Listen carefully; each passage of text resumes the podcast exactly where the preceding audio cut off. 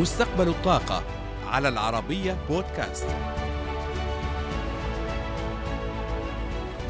ما زالت محطات إنتاج الطاقة العاملة بالفحم تثبت أنها مستمرة بالعمل ومن الصعب إيقافها خصوصا في الاقتصادات النامية.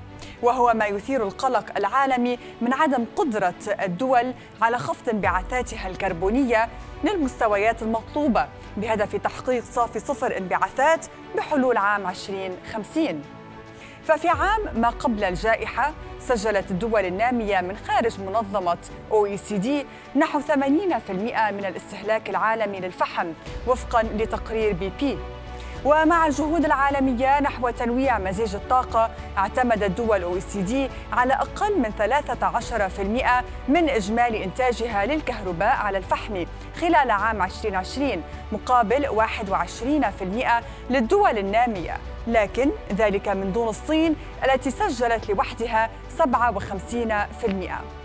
وتمتلك الصين أكبر عدد من محطات الطاقة العاملة بالفحم في العالم. والتي تستحوذ على ثلث الاستهلاك العالمي من الفحم. أكثر من نصف هذه المحطات لا يتجاوز عمرها عشرة أعوام وبالتالي يمكن تشغيلها لعدة عقود. ورغم جهود الصين لخفض حصة الفحم في مزيج الطاقة منذ عام 2007 إلا أن استهلاكها للكهرباء ارتفع بمعدل 1.2% سنويا خلال الفترة من عام 2010 إلى عام 2020 وبالتالي زاد استهلاك الفحم. وخلال العام الحالي تشير وكالة الطاقة الدولية إلى أن الطلب على الفحم في الصين سيرتفع بأكثر من 4% مسجلا أعلى مستوياته على الإطلاق خلال العام الحالي مع توقعات بزيادة الطلب لديها على الكهرباء بنحو 8% ما يعني أن نصف ما سيتم إنتاجه من الكهرباء الإضافية سيكون عبر الفحم. في المقابل تراجع إنتاج الولايات المتحدة من الفحم في العام الماضي إلى أدنى مستوى له منذ عام 1965 مع انخفاض الطلب العالمي بسبب جائحة كورونا. وتراجع أسعار الغاز المنافس الرئيسي للفحم في إنتاج الكهرباء.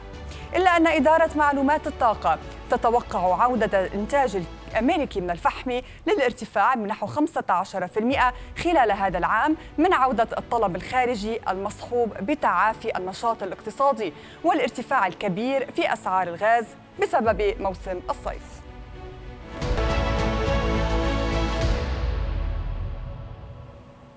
تفاوتت ردود الفعل على تقرير لجنة الأمم المتحدة المعنية بالمناخ. فالبعض يرى أن الوقت ما زال في مصلحة الشعوب لشحذ الهمم وخفض الانبعاثات ودعم التحول في نظام الطاقة العالمي. أما البعض الآخر فيرى أن الآن الأوان أو الأوان قد فات محذرين من سيناريو الرعب. قبل نحو ثلاثة أشهر من مؤتمر كوب 26 في غلاسكو نشرت لجنة الأمم المتحدة المعنية بالمناخ خمسة سيناريوهات محتملة للمستقبل. تظهر أنه لا سبيل أمام الحد من التداعيات المناخية سوى تحقيق خفض كبير وسريع في الانبعاثات. وتعتمد السيناريوهات الخمسة على التغيرات الاجتماعية والاقتصادية في عدد من المجالات مثل السكان والكثافة العمرانية والتعليم واستخدام الأراضي والثروة مقابل خفض الانبعاثات. ومن خلال المسار الاجتماعي الاقتصادي المشترك SSP يظهر السيناريو الأكثر تفاؤلاً عالماً تنخفض فيه انبعاثات غاز ثاني أكسيد الكربون إلى الصفر بحلول 2050 بما يحقق أهداف اتفاقية باريس للمناخ. ويحد من زيادة ارتفاعات درجات الحرارة فوق مستويات درجة ونصف الدرجة مئوية عن ما قبل الثورة الصناعية. ثم تتراجع وتستقر حول 1.4 درجة مئوية بنهاية القرن الحالي.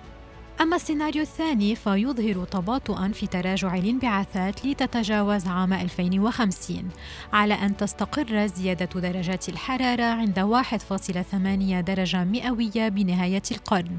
فيما يظهر السيناريو الثالث والذي أطلق عليه منتصف الطريق تأرجح مستويات الانبعاثات وعدم تحقيقها صافي الصفر بحلول عام 2100 وفيه ترتفع درجات الحرارة 2.7 درجة مئوية.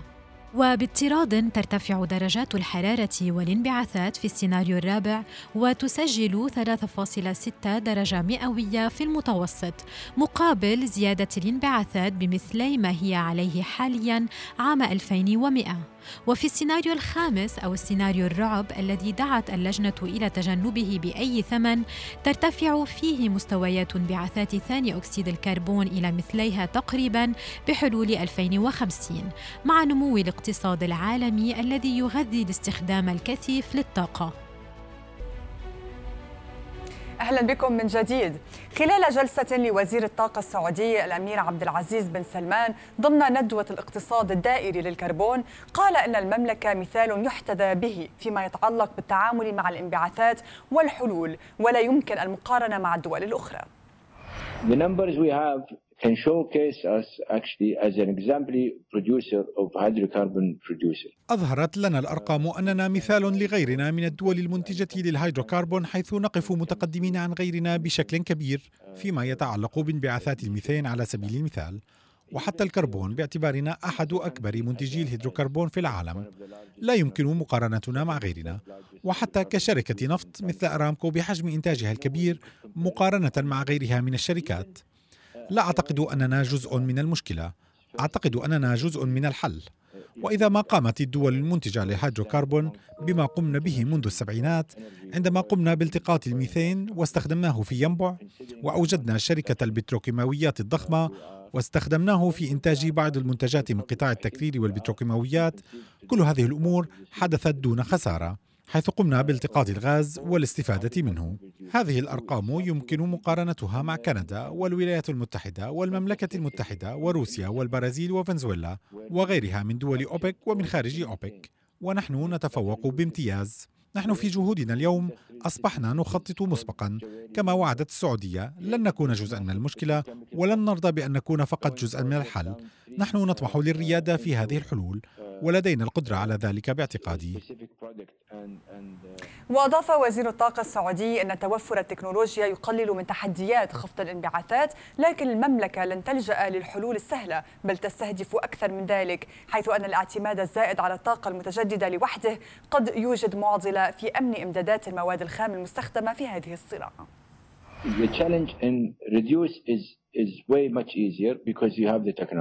التحدي في خفض الانبعاثات أسهل لأن التكنولوجيا مثل الطاقة المتجددة والكفاءة وغيرها متوفرة. ومن الملائم أن العالم بحاجة لأكثر من هذه الأمور لوجود التكنولوجيا. ومن الطبيعة البشرية اللجوء إلى الحلول السهلة. لكننا في السعودية نستهدف أكثر من ذلك. وأتوقع أن يوافقني الاقتصاديون أن الاعتماد الزائد على الطاقة المتجددة قد يوجد معضلة في أمن إمدادات المواد الخام المستخدمة. التحدي الأكبر هو إعادة التدوير وبالتأكيد التوسع في الكربون الدائري بالتماشي مع تعافي القطاع النفطي تحد نواجهه مع الآخرين. وفيما يتعلق بإعادة التدوير نعمل مع أرامكو وسابك على تطوير التكنولوجيا لاستخدام الكربون مع الكيميائيات للإنتاج. فهذين العنصرين يشكلان تحديا لنا. وبالتوازي مع ذلك ما أعلنا عنه في المبادرات الخضراء هو ما يحتاج إلى التزام من الجميع. وتأكيدا على ما أشار إليه وزير الطاقة السعودي فقد شهدت أسعار المواد الخام التي تدخل في صناعة الطاقة الشمسية قفزة كبيرة مع زيادة الطلب وتأثير جائحة كورونا على سلاسل الإمداد. شكل تراجع أسعار الألواح الشمسية خلال العقد الأخير أبرز نقاط القوة لازدهار الاعتماد على الطاقة الشمسية والذي أدى إلى تراجع تكلفة الطاقة المنتجة إلى مستويات قياسية. لكن الفترة الذهبية لأسعار هذه الألواح بدأت تأخذ منعطفا آخر. فخلال الفترة ما بين 2010 و 2020 تراجعت أسعار الألواح الشمسية بنسبة 90% ويرجع هذا التراجع إلى النمو الهائل في التكنولوجيا بالإضافة إلى تراجع أسعار البوليسيليكون خلال تلك الفترة. لكن أسعار الألواح الشمسية ارتفعت بنسبة 18% منذ بداية العام فقط فقد ارتفع سعر الكيلوغرام من معدن البوليسيليكون الذي تعتمد عليه صناعة الألواح الشمسية إلى أكثر من 27 دولارا للكيلو مقارنة بستة دولارات ونصف فقط العام الماضي ويشكل هذا الارتفاع تهديدا حقيقيا لمشاريع التوسع في هذا القطاع خاصة في الولايات المتحدة والهند. وتوقعت شركة كنديان سولار أن تتأثر مشاريعه بحوالي 10 جيجا وات في الهند بارتفاع أسعار الألواح وهو ما يعادل ربع السعة الحالية للبلاد. من جهة أخرى توقع محللون في سولار زوم الصينية أن يشهد العام الحالي أول نمو سلبي لصناعة الطاقة الشمسية منذ 17 عاما نتيجة لتأخير المشاريع المتعلقة بهذا القطاع. إلى ذلك تتجه تكنولوجيا الطاقة الشمسية نحو إيجاد عناصر وأدوات أقل تكلفة بالإضافة لرفع الكفاءة للطاقة المنتجة وهو ما أدى إلى الاعتماد المتزايد على عنصر بيروفسكايت والذي يعد أكثر شفافية وأرق من البوليسيليكون ما يمكن لدمجها مع نوافذ المباني لتوليد الطاقة. بالإضافة إلى الاعتماد على الألواح الشمسية ثنائية الوجه. والتي تمنح توليدا للطاقة الشمسية من الأشعة المنعكسة من الأرض أيضا. لا شك بأن توجهات العالم بخفض انبعاثات الكربون لمواجهة تأثير ظاهرة الاحتباس الحراري لتجنب الأسوأ يعتبر من أهم التحديات للحكومات الكبرى حول العالم. لكن ذلك دون شك لن يحدث بين ليلة وضحاها وبالطبع من دون استثمارات كبيرة والتزام أكبر بهذه القضية. شاد الزعيم العربية إلى أين وصلت القدرات الحالية للطاقة المتجددة؟ وهل هي قادرة على تلبية الطلب المتنامي على الطاقة؟ وهل تكلفة الإنتاج من الطاقة الشمسية ستتراجع أكثر عما تم تسجيله مؤخرا في السعودية رغم الارتفاع في أسعار المواد الخام؟ أسئلة وغيرها كنت قد طرحتها على مدير عام الوكالة الدولية للطاقة المتجددة فرانشيسكو لاكاميرا. The renewable installed capacity now is uh, more than one third القدرات المركبة التي تم إضافتها للطاقة المتجددة تتجاوز ثلث إجمالي القدرات الكهربائية ما يعني حوالي 37% من كل السعة الكهربائية المركبة والتي تعني 2800 جيجا وات تم تركيبها. وفي العقد الماضي رأينا كيف أن القدرات التي تم إضافتها من الطاقة المتجددة تفوقت بشكل تلقائي على القدرات من الوقود الإحفوري التقليدي. ولإعطاء فكرة عن هذا الاتجاه 80% من القدرات المضافة كانت من مصادر متجددة في ظل التوجه إلى تحويل الكثير من القطاعات إلى الطاقة الكهربائية من السيارات إلى التصنيع من المتوقع نمو الطلب على الكهرباء ب 5% هذا العام و4% العام المقبل هل يمكن للطاقة المتجددة أن تنمو بوتيرة موازية لتلبية الطلب الإضافي على الكهرباء؟ وهل ستكون قادرة على التغلب على الوقود الأحفوري؟ Uh, uh, في السيناريو الخاص بالوكالة الدولية للطاقة المتجددة ستنمو مصادر الطاقة المتجددة حتى عام 2050 فيما يتعلق بإنتاج الكهرباء ما نراه هو أن هناك تحول حقيقي في نظام الطاقة إلى الكهرباء وسيكون أكثر من نصف نظام الطاقة بالكامل قادم من الكهرباء. كما وسنرى نموا في مصادر الطاقة المتجددة لتشكل 90% من إجمالي إنتاج الكهرباء بحلول عام 2050 ولجعل ذلك ممكنا يجب أن تنمو القدرات المضافة بنفس وتيرة السيناريو الخاص بنا ويحتم علينا معالجة الاستثمارات في هذا المجال. نتوقع أن نحتاج إلى 33 تريليون دولار من الاستثمارات الإضافية من الآن وحتى عام 2050 لجعل الاستثمارات في الطاقة المتجددة وجميع الاستثمارات ذات الصلة تتماشى مع النمو المطلوب للكهرباء. ولضمان احتواء الزيادة في درجات الحرارة عند واحد ونصف درجة مئوية ليصل إجمالي الاستثمارات إلى 131 تريليون دولار بمعدل 4.5 تريليون دولار سنويا ليتماشى مع السيناريو الخاص بنا. وعندما نتحدث إذا كان هذا ممكنا فقد رأينا كيف يعتمد نمو القدرات المضافة من الطاقة المتجددة على قوة السوق. وقد تراجعت تكلفة الطاقة المتجددة بسرعة في العقد الماضي. وعلى سبيل المثال ثلث ما تم تركيبه العام الماضي من القدرات الإضافية عبر مصادر متجددة كانت أكثر اقتصادية من محطات الفحم الأكثر اقتصادية. وهذا يعني أننا بالتأكيد في نفس المربع من حيث تكلفة الطاقة القائمة على الوقود الأحفوري وفي الجزء الأكبر نحن نقوم بخفض التكلفة. فيما يحصل الآن ليس فقط أنه أكثر ملائمة للاستثمار في محطات جديدة للطاقة المتجددة بدلا من المحطات التقليدية لا بل الحقيقة هو أنه من الأنسب الآن وإلى حد كبير الاستثمار في محطات جديدة للطاقة المتجددة. بدلا من الحفاظ على استمرارية محطات الفحم القديمة. تقارير تشير إلى ارتفاع أسعار المواد الأساسية الداخلة في قطاع الطاقة الشمسية خلال العام الحالي. كيف سيؤثر ذلك على نمو القطاع؟ وهل سيكون عائقا خلال الفترة المقبلة؟ كما ذكرت العام الماضي شهد زيادة هائلة في القدرات المضافة للطاقة المتجددة بلغت 50% أكثر من العام الذي سبق. إذا كان هناك اندفاع للطاقة المتجددة حتى في السوق الدولية والذي يقابله زيادة كبيرة في الطلب. ومع تأثر حركة التجارة الدولية في عام الوباء واجه العرض بعض الصعوبات لتلبية الطلب المتنامي وهو ما نتج عنه ارتفاع في الأسعار. ولكننا نعتقد أنه سيكون مؤقتا ولن يؤثر على إضافة المزيد والمزيد من الطاقة المتجددة. شهدنا تراجعا متواصلا لتكلفة إنتاج الطاقة الشمسية في العقد الماضي ووفقا لبيانات أيرينا هبطت الأسعار بنحو 85% حتى وصلت إلى الرقم القياسي المتدني الذي سجلته السعودية بتكلفة 1.04 سنت للكيلووات ساعة هل تعتقد أننا وصلنا بالفعل إلى القاع على هذا الصعيد خصوصا مع القفزات التي نراها في أسعار المواد الأساسية؟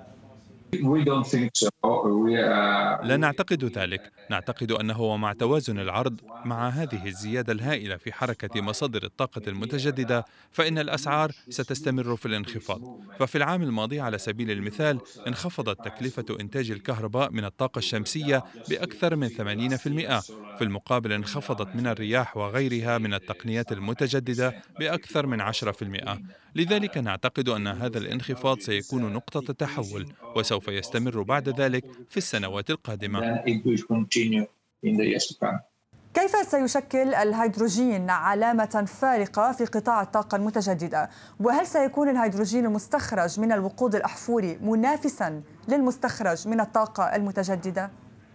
So the role of, uh, of hydrogen is going to be very, very important. نمو قطاع الهيدروجين سيكون مهما للغاية. نرى أن نظام الطاقة المستقبلي يأخذ شكلا معينا معتمدا على محركين رئيسيين.